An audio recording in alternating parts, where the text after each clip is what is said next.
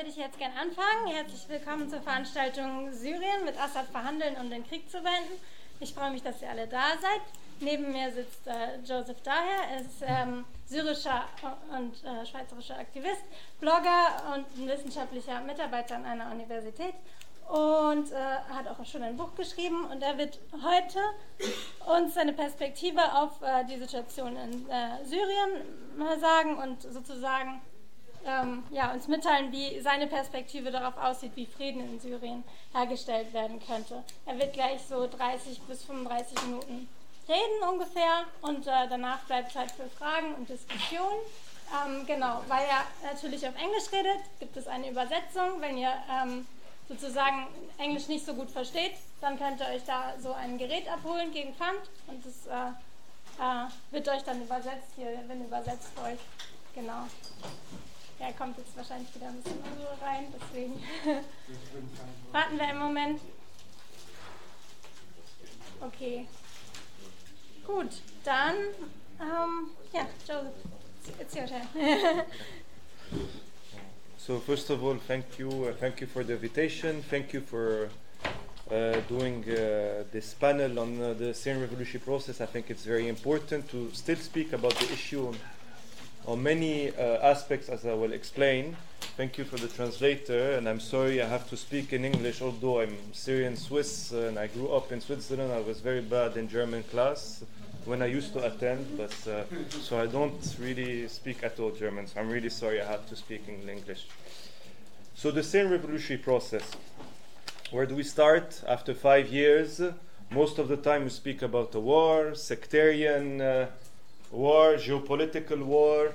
Most of the time, uh, the struggle of the Syrian people is completely forgotten for the past five years, or it's been completely absent from the analysis, even among sections of the left, uh, in uh, understanding what's happening in Syria. So, first of all, what is very important to understand is, this, is that the Syrian revolutionary process that started in March 2011 is part of the revolutionary processes of the region, of Egypt, Tunis, Bahrain, Libya, and other countries that did not know similar, uh, similar scale of uprising, but did uh, witness some uh, important uh, protests such as Morocco, Lebanon, Iraq. And uh, this revolutionary crisis that was open in 2011 is still not finished, not only in Syria, but in the whole region. What do I mean by revolutionary crisis? In meaning, because we had a lot of definition, what is a revolution? And I always use the term re- long-term revolutionary processes. It means there's ups and downs. But what is clear in this crisis is that the ruling classes cannot rule as they used to before 2011, while the popular classes cannot accept anymore their suffering the way they used to do. And since five years, despite the defeats, despite the foreign intervention, despite the repressions, people are still on the streets. And you have many examples, not only in Syria, which is the worst case of repression, foreign intervention, etc., people are still on the streets struggling for the initial objectives of the revolution democracy, social justice, and equality. But you can see as well, and we've spoken in another session of Egypt, but as well for the past few months in Morocco, you had huge social protests going on, worker strikes. You had, uh, since last summer in Iraq, very important demonstrations struggle, challenging the whole sectarian political bourgeois system people demanding freedom, equality, and a secular state, challenging all the sectarian bourgeois political forces. And I'll come back on this because this is very important also on the issue of Daesh. Because on the protests in Iraq and Baghdad, you could see people having placards saying, um, Daesh came out from your corruption. Daesh and the parliament are the same uh, faces of the two same coins. Um, so the revolutionary processes, and we have to understand it's a re- regional issue. Syria cannot be understood only talking about Syria.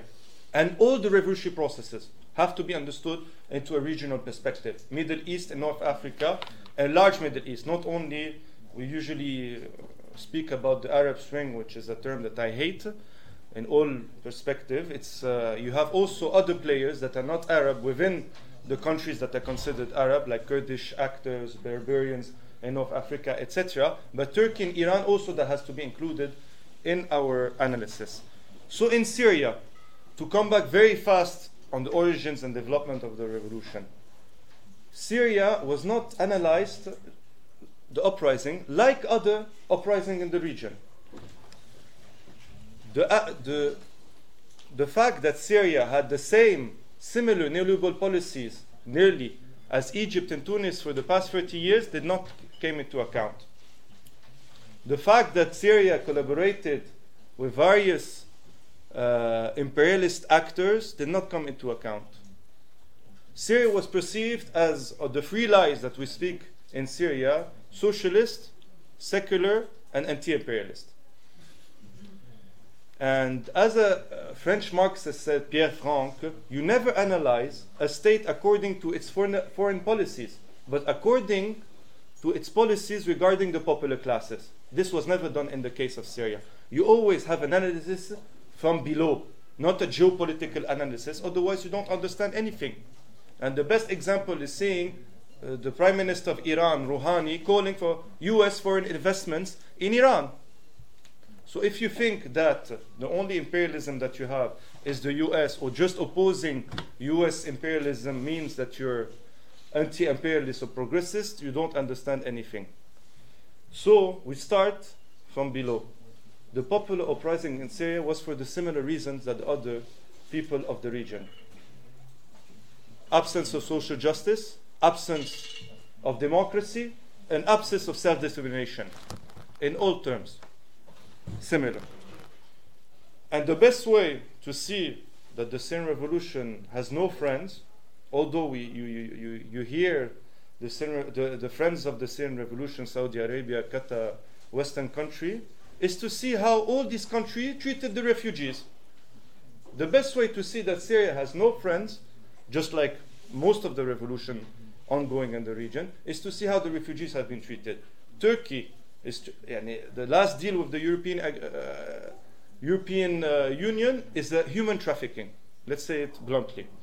The other uh, the Gulf countries did not welcome one single refugee. If you didn't have family be from before or work, you were not accepted. So this is to put you in the framework of the Syrian revolution. How did the popular uprising started? People started to organize after the repression of a, a, little kid. I don't need to go into details, but people started to organize through local popular councils. And this is something very important because although it's true that in Syria you didn't have a strong independent workers' movement, like in Egypt or Tunis, for example, which is a very important aspect in any kind of revolution, you had, nevertheless, in Syria the highest level of self organization that you witness throughout the, the, the revolution in the Middle East and North Africa because the state disappeared from a- whole areas of Syria. And you have people organizing from below.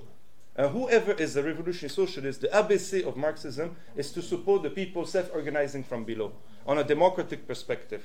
And this was the case in Syria. So during the first six months, you had these local council, local popular councils that developed throughout Syria. And you had after even after these six months, you had the militarization of the revolution, etc. I'll come back on it. But nevertheless, local popular council continued until today to manage whole regions, whole neighborhoods, cities.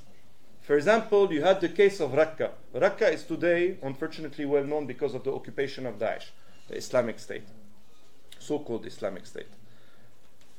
Raqqa for six months when it was liberated from the Assad regime in 2013 March until 2013 October, November, the occupation of Daesh, it was completely self-managed by the people on the ground. And this was one, it's the maybe the 10th or 11th largest city in Syria. It's a couple of hundreds of thousands of people. So people started to organize their own agriculture. People started to organize the welcoming of refugees from other regions. Schools you had uh, music concert in the in the center of the city. You have more than 60 popular organizations uh, registered in the first few months into the popular councils. Only youth organizing, challenging um, reactionary Islamic fundamentalist forces. Okay, I'll come back on this term because as we had already the discussion in the previous session in Egypt about fundamentalism, religious fundamentalism, and I disagree with uh, my comrade, dear comrade uh, Sameh. Religious fundamentalism meaning you have different shades of fundamentalism. But what is common to various regi- religious fundamentalist forces is their will to impose a law based on religion, a state based on religion. This could be through a reformist way, and this is the only time I will use reformism for this kind of uh, such as the Muslim Brotherhood or other, meaning that you, through democratic election, you can reach this stage. Where you have other, such as Islamic State, Jabhat al-Nusra, Al-Qaeda, that want to impose it from above directly without any kind of uh, popular. This is, of course, there's various, dif- there's huge differences, huge differences. But what is there common is religious fundamentalism. This is not particular to Islam. You have religious fundamentalism, Christianity, Judaism, all over um, the world. But this is what I mean by fundamentalism. We can come back on this term. So, in Raqqa, you had for six months popular organization organizing the city. And when Daesh started to occupy the city and occupy, for example, the church of the city to turn it into a torture room, people, the youth of the city came out with a huge cross saying the Syrian people are one and united. This has been one of the key um, slogan of the uh, Syrian uh, pop, uh, popular movement about challenging sectarianism, racism as well between Arabs and Kurds, etc. Until today, people said the popular movement is dead. This wasn't true, and they continue throughout the years. And the best example to, for this, to show the demonstration that they were never dead, the popular movement, was following the truce made between Russia and the US in February 2015. You had more than hundreds of uh, demonstrations throughout the city, north and south, east and west, democratic slogans, non sectarian, challenging the Assad regime, but also, and this has been ongoing for the past two to two to three years, challenging as well Islamic fundamentalist forces from Daesh, Jabhat al-Nusra, which is Al-Qaeda in Syria, Ahrar al-Sham, which is a Salafist jihadist organization, or Jaish al-Islam in Damascus, which is the Islamic army of uh, uh, Alloush.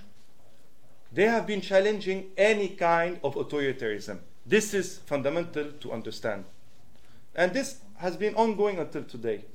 And when you have the Assad bombings of Aleppo, it's not only a military target. Assad repression has never only been in a military sense. It's to crush any kind of democratic, popular alternative on the ground. Aleppo, the free territories of Aleppo, which have been bombed not only for the past 10 days, and by the way, for the past two weeks, it has been bombed, barrel bombs for the past three years. These areas, liberated areas, have kicked out first in 2013 December Daesh from these territories. Second of all, they kicked out Jabhat al-Nusra from the areas here. So when they say they bombed these areas because of Jabhat al-Nusra and Daesh, it's not true. They kicked them out a long time ago.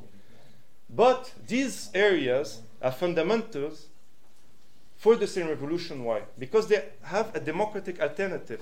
People self rule these areas 300,000 people. Imagine hospitals, civilian infrastructures, democratic campaigns, uh, schools, etc. From A to Z, they take care of their region.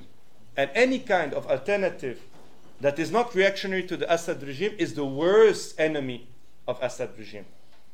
This is also very important to understand. This is why a couple of weeks ago, two weeks ago, they bombed the Assad regime a, a little city that is called Ma'arat al-Nu'man in northeast of Syria. This city has been demonstration for, demonstrating for the past 50 days continuously against Jabhat al-Nusra al-Qaeda. And Assad regime bombed them, the civilian, not the military, military camps of Jabhat al-Nusra, which is outside a bit of the city. They bombed the civilians. Raqqa, for the, a year and a half, when they took the city, was not bombed. Only, lastly, to show to the international community, the great powers, that the Assad regime is the best actor to fight terrorism. Whereas the Assad regime at the beginning of the revolution, when the Democrats, the progressists, were being repressed, killed, exiled, he liberated, the, the Assad regime liberated the worst Islamic fundamentalist actors that he used during the Iraqi, following the Iraqi intervention, uh, the US British intervention in Iraq to blow them up. They were in the Assad prison in Saydnaya, very famous prison. You all see them together, heads of brigades. They were liberated at the beginning of the revolution. And there you have a common interest with the foreign interventions of various countries. With the militarization, first of all, the militarization in Syria was put on the Syrian people. Most of them they did not want to hold arms. Even you have cases of Assad regime letting arms behind them and activists bringing them back to them, saying we won't fall into your uh, into your trick. But what happened is that in the beginning, Free Syrian Army, the way they, they established, was only based in small neighborhoods, little region, to defend the popular protest and to continue the popular protest. And at this point, you had also the growing, with the growing militarization, the rise of Islamic fundamentalist forces, assisted by foreign actors with divergent interests. And just to also to remind people that these foreign countries such as Saudi Arabia, Qatar, and Turkey, which were the best friends of Assad before the revolution. I remind everyone that Saudi Arabia was the biggest investor investor in um, in Syria before the revolution. Qatar, the Emir of Qatar, was a strong ally to the Syrian regime, and Erdogan and Assad used to spend vac- vacation together. They wanted to transform, and this, you see the similar interest with Assad regime and these forces. They wanted to transform the Syrian revolution into a sectarian religious war. Both of them, the worst thing for them is a democratic alternative in Syria. And Turkey, Saudi Arabia, and Qatar supported reactionary fundamentalist armed opposition groups.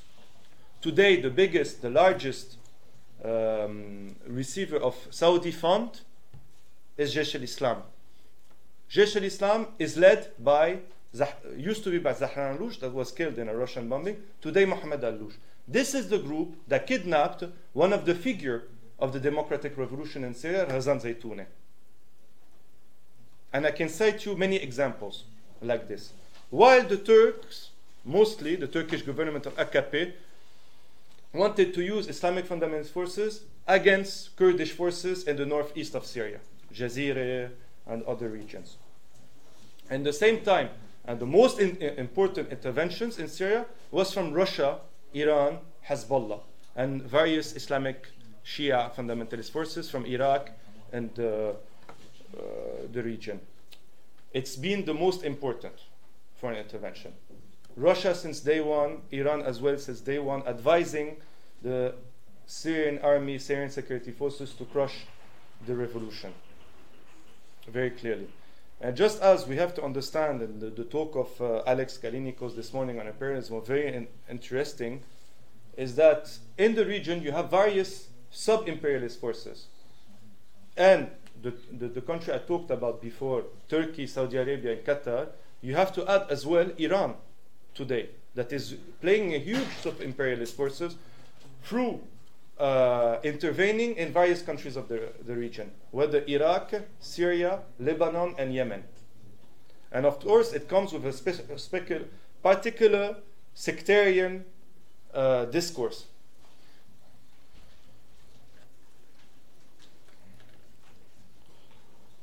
What is very important to understand in Syria also to any kind of solution, because one of the solution, at least on the midterm uh, perspective, is to understand the nature of the state. The nature of the state in Syria is completely different than Egypt or Tunis. And this is why some kinds of comparisons are wrong.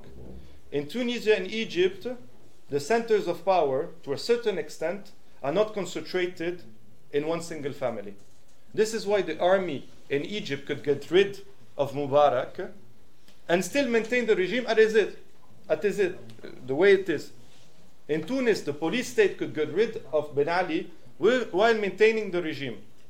In Syria, this is simply impossible. And this is why the issue of analyzing Syria as a patrimonial state is very important.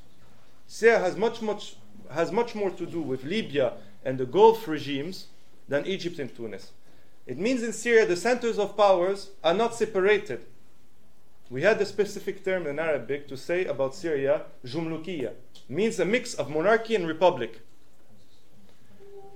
The army, security services are in the hands of Assad family or very close people to it.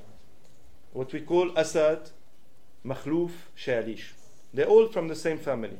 With you have kind of a, near of a tribal uh, connection at the top. So Assad, Bashar Assad, center of the political power, center of the security forces and army, you had the brother of Bashar Assad, Maher al-Assad, and the Shalish family, and the center of economic power, which is the cousin of Bashar Assad under the name of Rami Makhlouf. His name came out with the Panama paper. So for the people believing uh, socialism in Syria, it's a bit of a, a problem. Rami Makhlouf used to control, directly or indirectly in Syria, 60% of the wealth, the economy in Syria. 60%. Through different ways.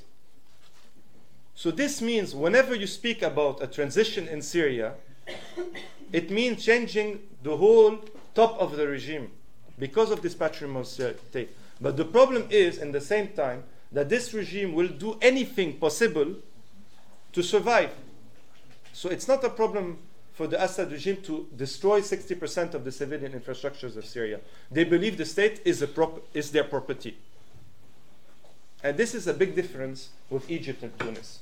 Mubarak never had the same strength than the Assad family, neither Ben Ali. And this neo-patrimonialism was reinforced indeed through neoliberal policies for the accelerated with the, the Bashar Assad. And 30% of the people before the revolution used to live under the poverty line, 30 just above. 70% of the economy was in the private sector. No kind of uh, uh, rights for uh, workers, etc. Today, the situation is even far worse. Half, of, half a million uh, of people in Syria are dead. Um, 80% of the population is, is living around the poverty line. Uh, socioeconomic uh, indicates, indicators are uh, catastrophic, and half of the population is internally displaced or uh, in a foreign country. On the Kurdish issue, how many time do I have? Yeah. Yeah, Newton. That's good. A little bit more. Yeah. Um, the Kurdish issue. I know you have a session lately, but I think I uh, just want to say two, few couple of words on this issue. First of all, we have to acknowledge the, the systemic discrimination of the Kurdish population in Syria for the past decades. You had policy, policy of Arab colonization of uh, Kurdish areas. Systematic repression in what meaning? Is that whenever you spoke Kurdish in Syria, you were imprisoned. You could be imprisoned for this reason. Doing, for example, uh, a Kurdish feast could be repressed. And in addition to what I told you, the Arab, uh, etc. So there was systemic di- discrimination. And as a principle, as a revolutionary socialist, we should support the self determination of the Kurdish people, not only in Syria, but in all the states where they are repressed, and they should uh, decide their own self determination. And unfortunately, one of the liberal bourgeois uh, linked to the Muslim Brotherhood opposition, Syrian Arab opposition in Syria, have not been different regarding the Kurdish issue than the Assad regime at all. They refuse any kind of self determination of the Kurdish people, in, in, in, including the demand of the Kurdish National Council, which is uh, within the Syrian uh, liberal opposition, of a federalist state. Even this, they refuse it. And they have allied with the worst enemy of the Kurdish people uh, ever Erdogan's Turk, uh, the Turkey of Erdogan. They have supported the fights of Islamic fundamentalist forces against Kurdish forces. And they have used uh, Jabhat al Nusra, Al Qaeda in Syria, used to legitimize their fight against the Kurdish uh, population, saying it's Kafaristan, and it's the lands of the um, uh, infidels, if you want. And the old president of uh, the, the the, the op- Syrian Liberal Muslim Brotherhood opposition, said following the election of Erdogan in 2015 that it was barakah for the Arab revolution to have Erdogan elected. So it means it was, it was blessed. The Erdogan's election was a blessing for Arab revolution. Just to imagine what kind of racism you have inside of this Syrian uh, Arab bourgeois liberal opposition. This said, in the same time, and this is a big problem, and we have to acknowledge it within the Syrian opposition. This said, the whole discourse about Rojava being the new socialist heaven is completely wrong. PKK is an authoritarian party controlling Rojava from above. A couple of weeks ago, two weeks ago, a radio station critical of PKK was, been, was burned, was completely burned by PKK Asayish in uh, Amuda. You do have very good things happening secularization of laws, integration of women into councils, uh, integration of religious minorities, very good things. But it's not a movement from below at all. It's completely controlled from above by PKK, PYD in Syria, but it's the same. Uh, repression of any kind of political activist that is not part of PKK and critical of the PYD. And they supported in 2015 the Russian intervention, imperialist intervention in Syria to save the Assad regime. So there are contradictions. This does not mean in the same way that the PYD, as some Syrian Arab bourgeois opposition say, that they are allied to the Assad regime. Not at all. This is not true. It's a tactical cooperation where they see they can benefit from it. And this is, I think, is wrong. But this should not stop us from working with PYD and others, uh, the other kind of organization. And again, on a principled position that we can only talk with them and criticize them on the perspective that we are completely and uh, fully in support of the self-determination of the Kurdish people. This is only where we can have a, a true discussion with the various uh, Kurdish parties in Syria or elsewhere. We can come back in the discussion on this. This is a very short resume. Um, so I'll enter maybe um, on Daesh. Also, few few single words on Daesh. Where does it come from? Without into going into details, Daesh is the result of a couple of elements. First of all, authoritarianism of the regions. Sisi's prison, Assad's prison, Ben Ali's prison are producer of future Daesh. If we don't make this clear, it's a big problem. Authoritarianism in the region is one of the major reasons for the rise of Daesh. Sing- second thing, obviously, foreign intervention, both internationally or regionally. Diffuse the um, it helps for the growing of Daesh, definitely. And of course, the inter- US, inter- US British intervention in 2003 that established a sectarian Islamic Shia fundamentalist uh, regime, complete, uh, quasi systematic repression and discrimination of Sunni population in Iraq. That fueled as well. Daesh is based also on injustice. We have to co- understand this.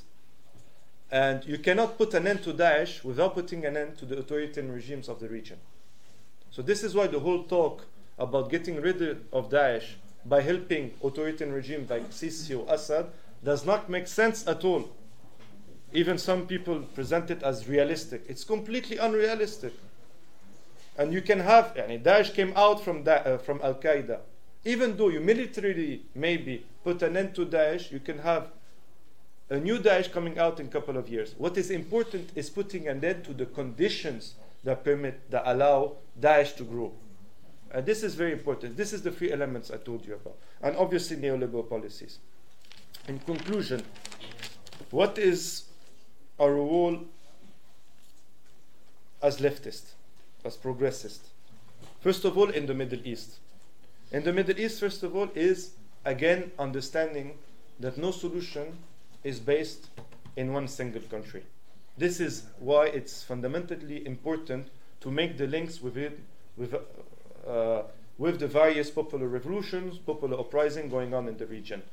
Not only because, practically speaking, it's absolutely needed, but also to challenge within your own uh, revolutionary processes the reactionary, the conservatives that entered this revolution, um, uh, using sectarian discourse, using racist discourse, etc., or, ally, or allying themselves with other dictatorships or authoritarian regimes.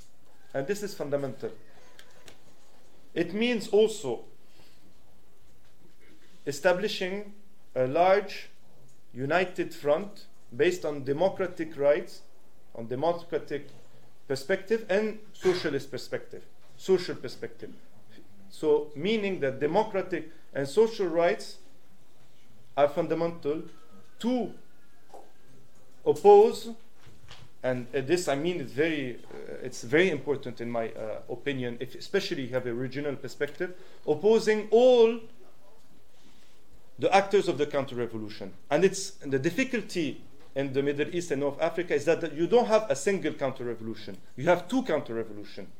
The old regimes and religious fundamentalism. And if you don't understand religious fundamentalism as a counter-revolutionary force, is that you don't see the history of this region. Why these parties were supported not only by the authoritarian regime, even the most secular like Ben Ali or Bourguiba, who used to support Harakat Nahda, the movement Tendance Islamique in the 80s against the left and the nationalists in the universities, Sadat in the 70s, or Assad, Assad regime. Assad regime supported various conservative and reactionary forces in the society against the left and the nationalists. And because fundamentally old regime used the discourse of we represent modernism, we represent the fight against terrorism, we represent the rationality against the barbarism um, of Islamism. Of course, we have to oppose this, and this many on, many aspects they are the worst counter-revolutionary on all aspects because they have the means of the state. But in the same time, you oppose, and does it mean that it's different levels? that you don't oppose similarly another reactionary discourse saying that the liberation of the region will go through religion is that any and that all people that don't practice religions like us are westernized are outside of the region and that whoever speaks of feminism secularism who is uh, who defends the right of homosexuals are just westernized people even though they have a different discourse old regimes and Islamic fundamentalist forces, they have nearly a similar political program. They all favor neoliberal policies. They all favor the crushing of social rights, workers' movement, popular movement. They are against secularism. And uh, Sam spoke very well that Sisi is very far from being secular. He spends hours speaking of religion on television and uh, repressing uh, atheists, homosexuals, etc. The same with Assad. The Assad father was the one to put in the constitution in 73 that the president of Syria has to be Muslim. He supported various conservative forces inside of Syria. He crushed the Palestinian uh, resistant movement in Lebanon and the left movement for the fascist Christians in Lebanon while supporting after an Islamic fundamentalist forces instead of them Hezbollah because he wanted a sectarian resistance to have it in, in its hands for the negotiations.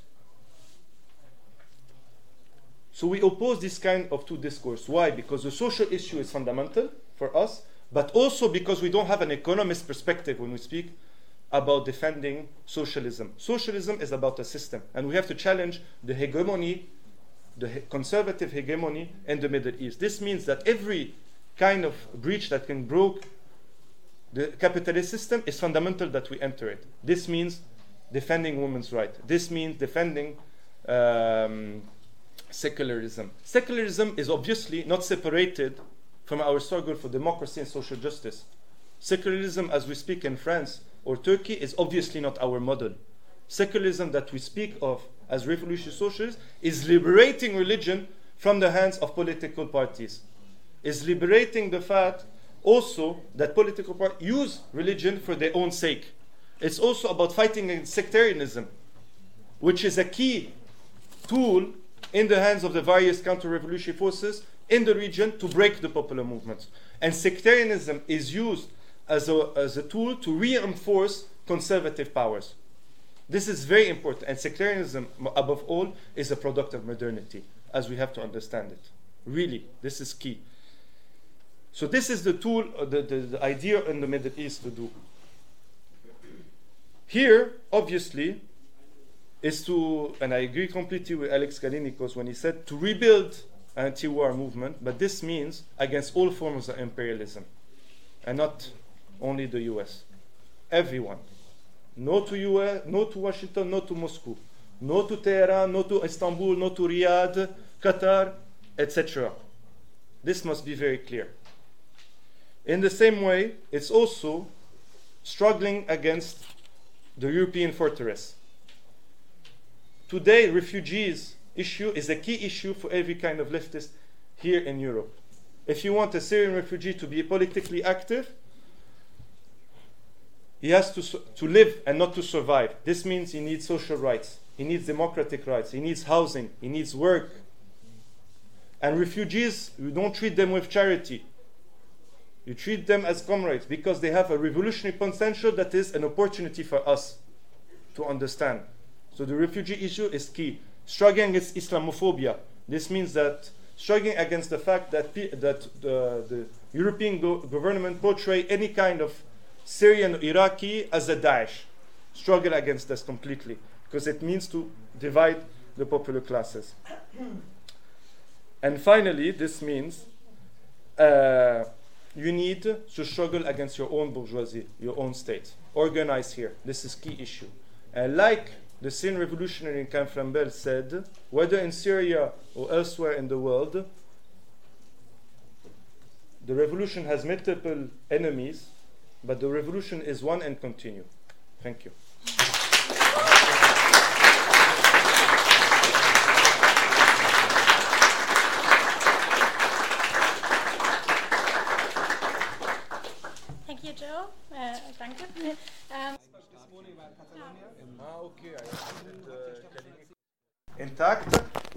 Some superficial change at the top, and I will come back on this issue, including most of the time the Muslim Brotherhood, because they see it as the most uh, ready organization to maintain the capitalist imperial uh, system in the region. And this is why, and no other reason, that Tunis today, a few months ago, received the Nobel Prize. It's a model for the US. The old regime with the Muslim Brotherhood together. I'll come back to this.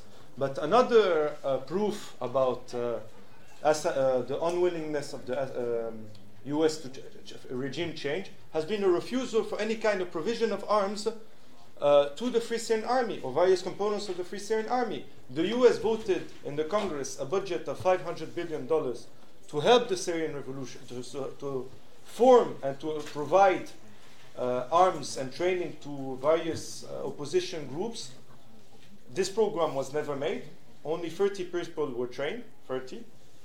And second of all, the conditions uh, to provide these arms were that these groups don't fight Assad regime but only the Islamic State. Kerry has repu- repeatedly, John Kerry said, Free Syrian Army need to work with uh, Assad against Islamic State. You see, since the peace talk restart at the beginning of 2016, the US is pushing the Syrian opposition, the liberal bourgeois opposition, to accept any kind of deal with the Assad regime. Has been pushing completely and giving a white card to Russia to bomb wherever it wants. Russian intervention in Syria was to save the Assad regime that was crumbling from inside. To give you a few examples, you had um, 300,000 soldiers in the Syrian army at the beginning of the revolution. Today, this army is quasi non existent. It's between 60,000 to 80,000 who are doing the, the battle on the ground. Yani only symbolically you have a couple of uh, uh, soldiers from the, from the Syrian army. Otherwise, it's Hezbollah, Iraqi sectarian Shia militias, Iranian Pasdaran uh, uh, working as advisors, and Russian bombing. By the way, I didn't say Iranian bombed. They are participating in the adversary of the Syrian army. They have generals on the ground, and a lot of them uh, are dead actually. Um, so no, it's clear there's no willing of regime change in Syria, like in the whole region. This is the biggest lesson of the defeat of Iraq in 2003. We want to maintain the state's, the structure of the state as it is, with only superficial, superficial changes. And today, the issue of Assad is not even anymore an issue. They accept every, everyone accept that he has to stay. The issue today is how long. The midterm is not definite. Uh, is not defined. And this obviously has been reinforced by the Daesh attacks in Europe and with the rise of Islamophobia. You can see where all over Europe right wing uh, movements saying directly or indirectly that the Assad regime is the best thing with Islamophobic discourse. Others are saying with another kind of discourse. Uh, I totally agree about the conspiration. You can't understand. Uh, revolutionary processes, if you believe it's conspiracies. Believing that you know popular movements are like PlayStation on FIFA is completely mad. It's completely mad to believe that the US were able to move hundreds of thousands of people in the whole region, a million. It's completely mad. And thus, and obviously, it doesn't help you to understand and to act in this revolution above all. This is the most important what to do to support um, the collaboration between various socialist activists. I think it's, first of all, uh, exchanging our political view, exchanging relationship um, between working classes, understanding that our destinies completely linked. We started with a group, um, I started with uh, Iranian socialist activists, uh, uh, the, the socialist islands between uh, Syrians and uh, alliance of socialist uh, Syrian and Iranian socialists to uh, try to break uh, the walls between uh, us. we are more and more people are engaging with it and to understanding that the best way to help the Syrian revolution, for example, for Iranian, is struggling against their regime, the, and the exact opposite for us as well. Um, and also, it's also important. I didn't speak about it because not completely linked. But for us as leftist activists, also it's very important in the region of the Middle East, especially the Gulf, to work to make links with foreign uh, labor. The Gulf is based on foreign labor. You have countries that uh, 60%, 70, percent of the labor are foreigners. And until today, there is no clear uh, work towards them. And this is very important uh, in my perspective. And it, it, it enters uh, in the same discourse, but it's also very important to break sectarianism and racism through the collaboration of workers uh, from different states. Uh, and this actually, it comes back to the 70s, 60s, where in the Gulf countries, and in the Arab Gulf countries, you had a lot of workers' movement, lot of strikes, lots of, uh, and even a revolutionary movement in Oman. You had the revolutionary rebellion. No one talks about it. It's a huge history of uh, local workers work with the um, uh, Syrian, Lebanese, Palestinian migrants that used to work in these countries. And actually, this is why, after this regime brought uh, labor uh, workers from Southeast Asia to break the working class. Uh, and this is why it's very important for us to make the links with foreign labor. This is a key issue in the Gulf countries. And wherever we are, actually, obviously in Europe as well, but I mean for, this. Um, yep. Uh, Rojava, uh, again, I, think, I don't think I was very harsh in my uh, criticism of uh, PYD or PKK. I said you have. Actually, what I don't understand is the people doing a dream about it. It doesn't help their cause. Be self-critical about it, and they would you be much stronger in supporting your cause. And I'm never going to say, say revolution, they're all nice, they're happy men or happy women, we don't have any kind of counter-revolution within it, uh, all against the Assad. It would be completely a mistake and untrue. And I believe to say the truth is a political necessity. So uh, when it say, uh, and this I do the same analysis towards the POAD. Why should I be different, Jan? Or the PKK? And also what is very important, and this has not been new, is that the PKK has to understand uh, that the liberation of the Kurdish people is linked to the liberation of the people of the region. And as it means that if the Syrian revolution doesn't succeed, the next target of the Assad regime, it should be clear, is Rojava. Rojava will never be left on its own. And actually, uh, the Assad regime will attack Rojava before Raqqa. I can give you 100% I'm sure about it. They will get rid of a PYD first, and after Daesh. Daesh will be left alone on the last. And this was a similar remark we can make during the Gezi Park movement. When PKK they didn't participate with those, they wanted to do a peace from above with the AKP government. And with positive or negative. But this is also very important to understand that Kurdish liberation is only possible through the liberation of other people of the region. It's key. It's key. Uh, after what I was telling, there's a whole history of left in Syria. You have a huge uh, left movement in the 70s, even before you had the Communist Party, Stalinist uh, uh, tradition, but you had the League of Communist Action in the 70s that challenged the Assad regime and also Islamic fundamentalist forces and had a positive uh, position towards Kurdish self determination. By the way, self determination does not mean per se independence, it means they decide whatever they want for their future. And actually, it's not about making new independent states, and I don't personally care. And obviously, we need a new region, the socialist uh, states of the Middle East, and this means also the end of the Israeli state as we know it today, with one democratic Palestinian state, socialist, it means, and this have to be decided by the people of the region.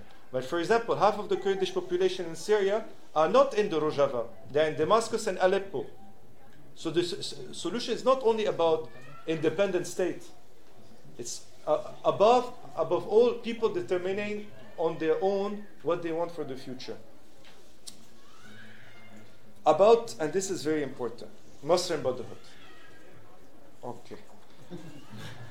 First of all, I never said, never said that, I never used the term political Islam. Political Islam doesn't mean anything. It can be progressive, reactionary, etc. Islamic fundamentalist movement is a particular trend of political Islam, which is very huge. And I said in the previous session that you have to make a difference between a believer and a member of a political party. And this is something, unfortunately, sections of the left don't do. When they speak, for example, of Egypt, liberals, leftists, and Muslims. Wait, wait a minute. Liberals and leftists cannot be Muslims? Do we say in, uh, whoever is a believer in Europe that is Christian is for necessarily with the Christian Democrat Party? What kind of analysis is this? And this is my main difference with people. A believer can want a secular state. Most of my friends are believers in Syria. They want a secular democratic state. They oppose fundamentalism, but they're believers. It's a complete difference. It's not a problem that believer be LGBT, supports secularism, etc. But it's a huge difference by being a member of a political group with a reactionary political program. Let's make this difference clear first. Otherwise, we speak about everything and anything. So, as I said before, a political party, we analyze it because of, first, was political leadership and political program. The theology of liberation in South America has nothing to do, although it's from the Bible, with the Tea Party in the US, which also has a fundamentalist perspective on many aspects. Type. The anti-capitalist Muslim party in Turkey that participates in Gezi Park has nothing to do with the Muslim Brotherhood. And by the way, Muslim Brotherhood was not at the beginning a reaction towards colonialism. It was a reaction to the end of the Islamic Caliphate in Turkey. By the way, this is history. And we, re- we look at the, the political program. This is something. Type political program, the Muslim Brotherhood. Nahda program, Renaissance program. Neoliberal policies, 100%. End of social service, strengthening religious organization. Sectarian discourse, not only against Coptics, Shia. Speaking of Iranian, the Farsi invaders. And when they were in power, when I hear social democrat comparison, Anna, I can't. I'm sorry, this have to stop. Has nothing to do with the historic uh, tradition of social democracy. The leadership of the, the Muslim Brotherhood is bourgeois 100%. 100%. And Khairat al-Shater, number two of the Muslim Brotherhood, said in March 2011, following the end of Mubarak, we want to impose an Islamic ummah, Islamic society, Islamic state in Egypt. But through different means, of course, of Islamic state. It has nothing to do when it comes to Hamas.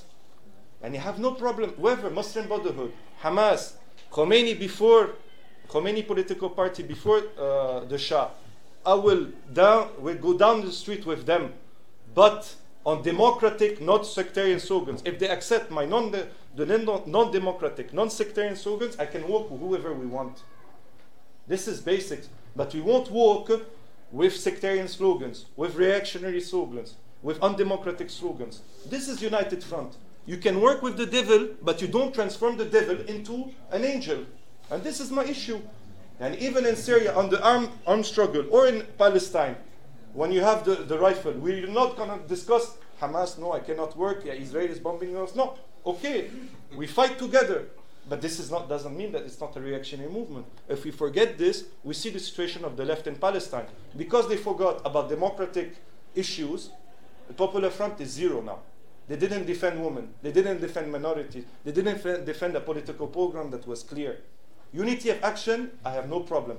Denouncing the crimes of Sisi against the Muslim Brotherhood, it's normal. Anna, if Khomeini people were uh, repressed by the Shah before the revolution, I have no problem. I will defend them. I will defend a Salafist if he's cut his throat and everything by a repressing regime. But you have to take into account that this is a reactionary political party. And that against authoritarian regime, we can have unity of action. And no problem with this. Unity of action is no problem. But it's a difference with transforming these political parties into something progressive or democrat or social democratic. It has nothing to do at all. Just see what happened when they were at the head of the states. They don't only call, uh, they, they, they, don't only ally themselves. Yani, uh, they completely work together to crush the revolution. And, and today I would work with them, but this is very clear when we speak about tactic and strategy, when we speak about yani, Orientalism and Orientalism in reverse. Criticize, yani, this I invite everyone to, to read Mehdi Amel, Lebanese Marxist, or Sadiq Jalal Azam, uh, who's a Syrian Marxist, that speak about this Orientalism in reverse from section of the, the progressive that see that necessarily, because this region it's, it's, it's, a way of also being oriental that is backward. The only way for liberation is religion. No, I disagree. We are just like any kind of people uh, all over the world. And this revolution has showed it. Democracy, social justice, and equality. Until today, the slogan Islam is the solution is gone.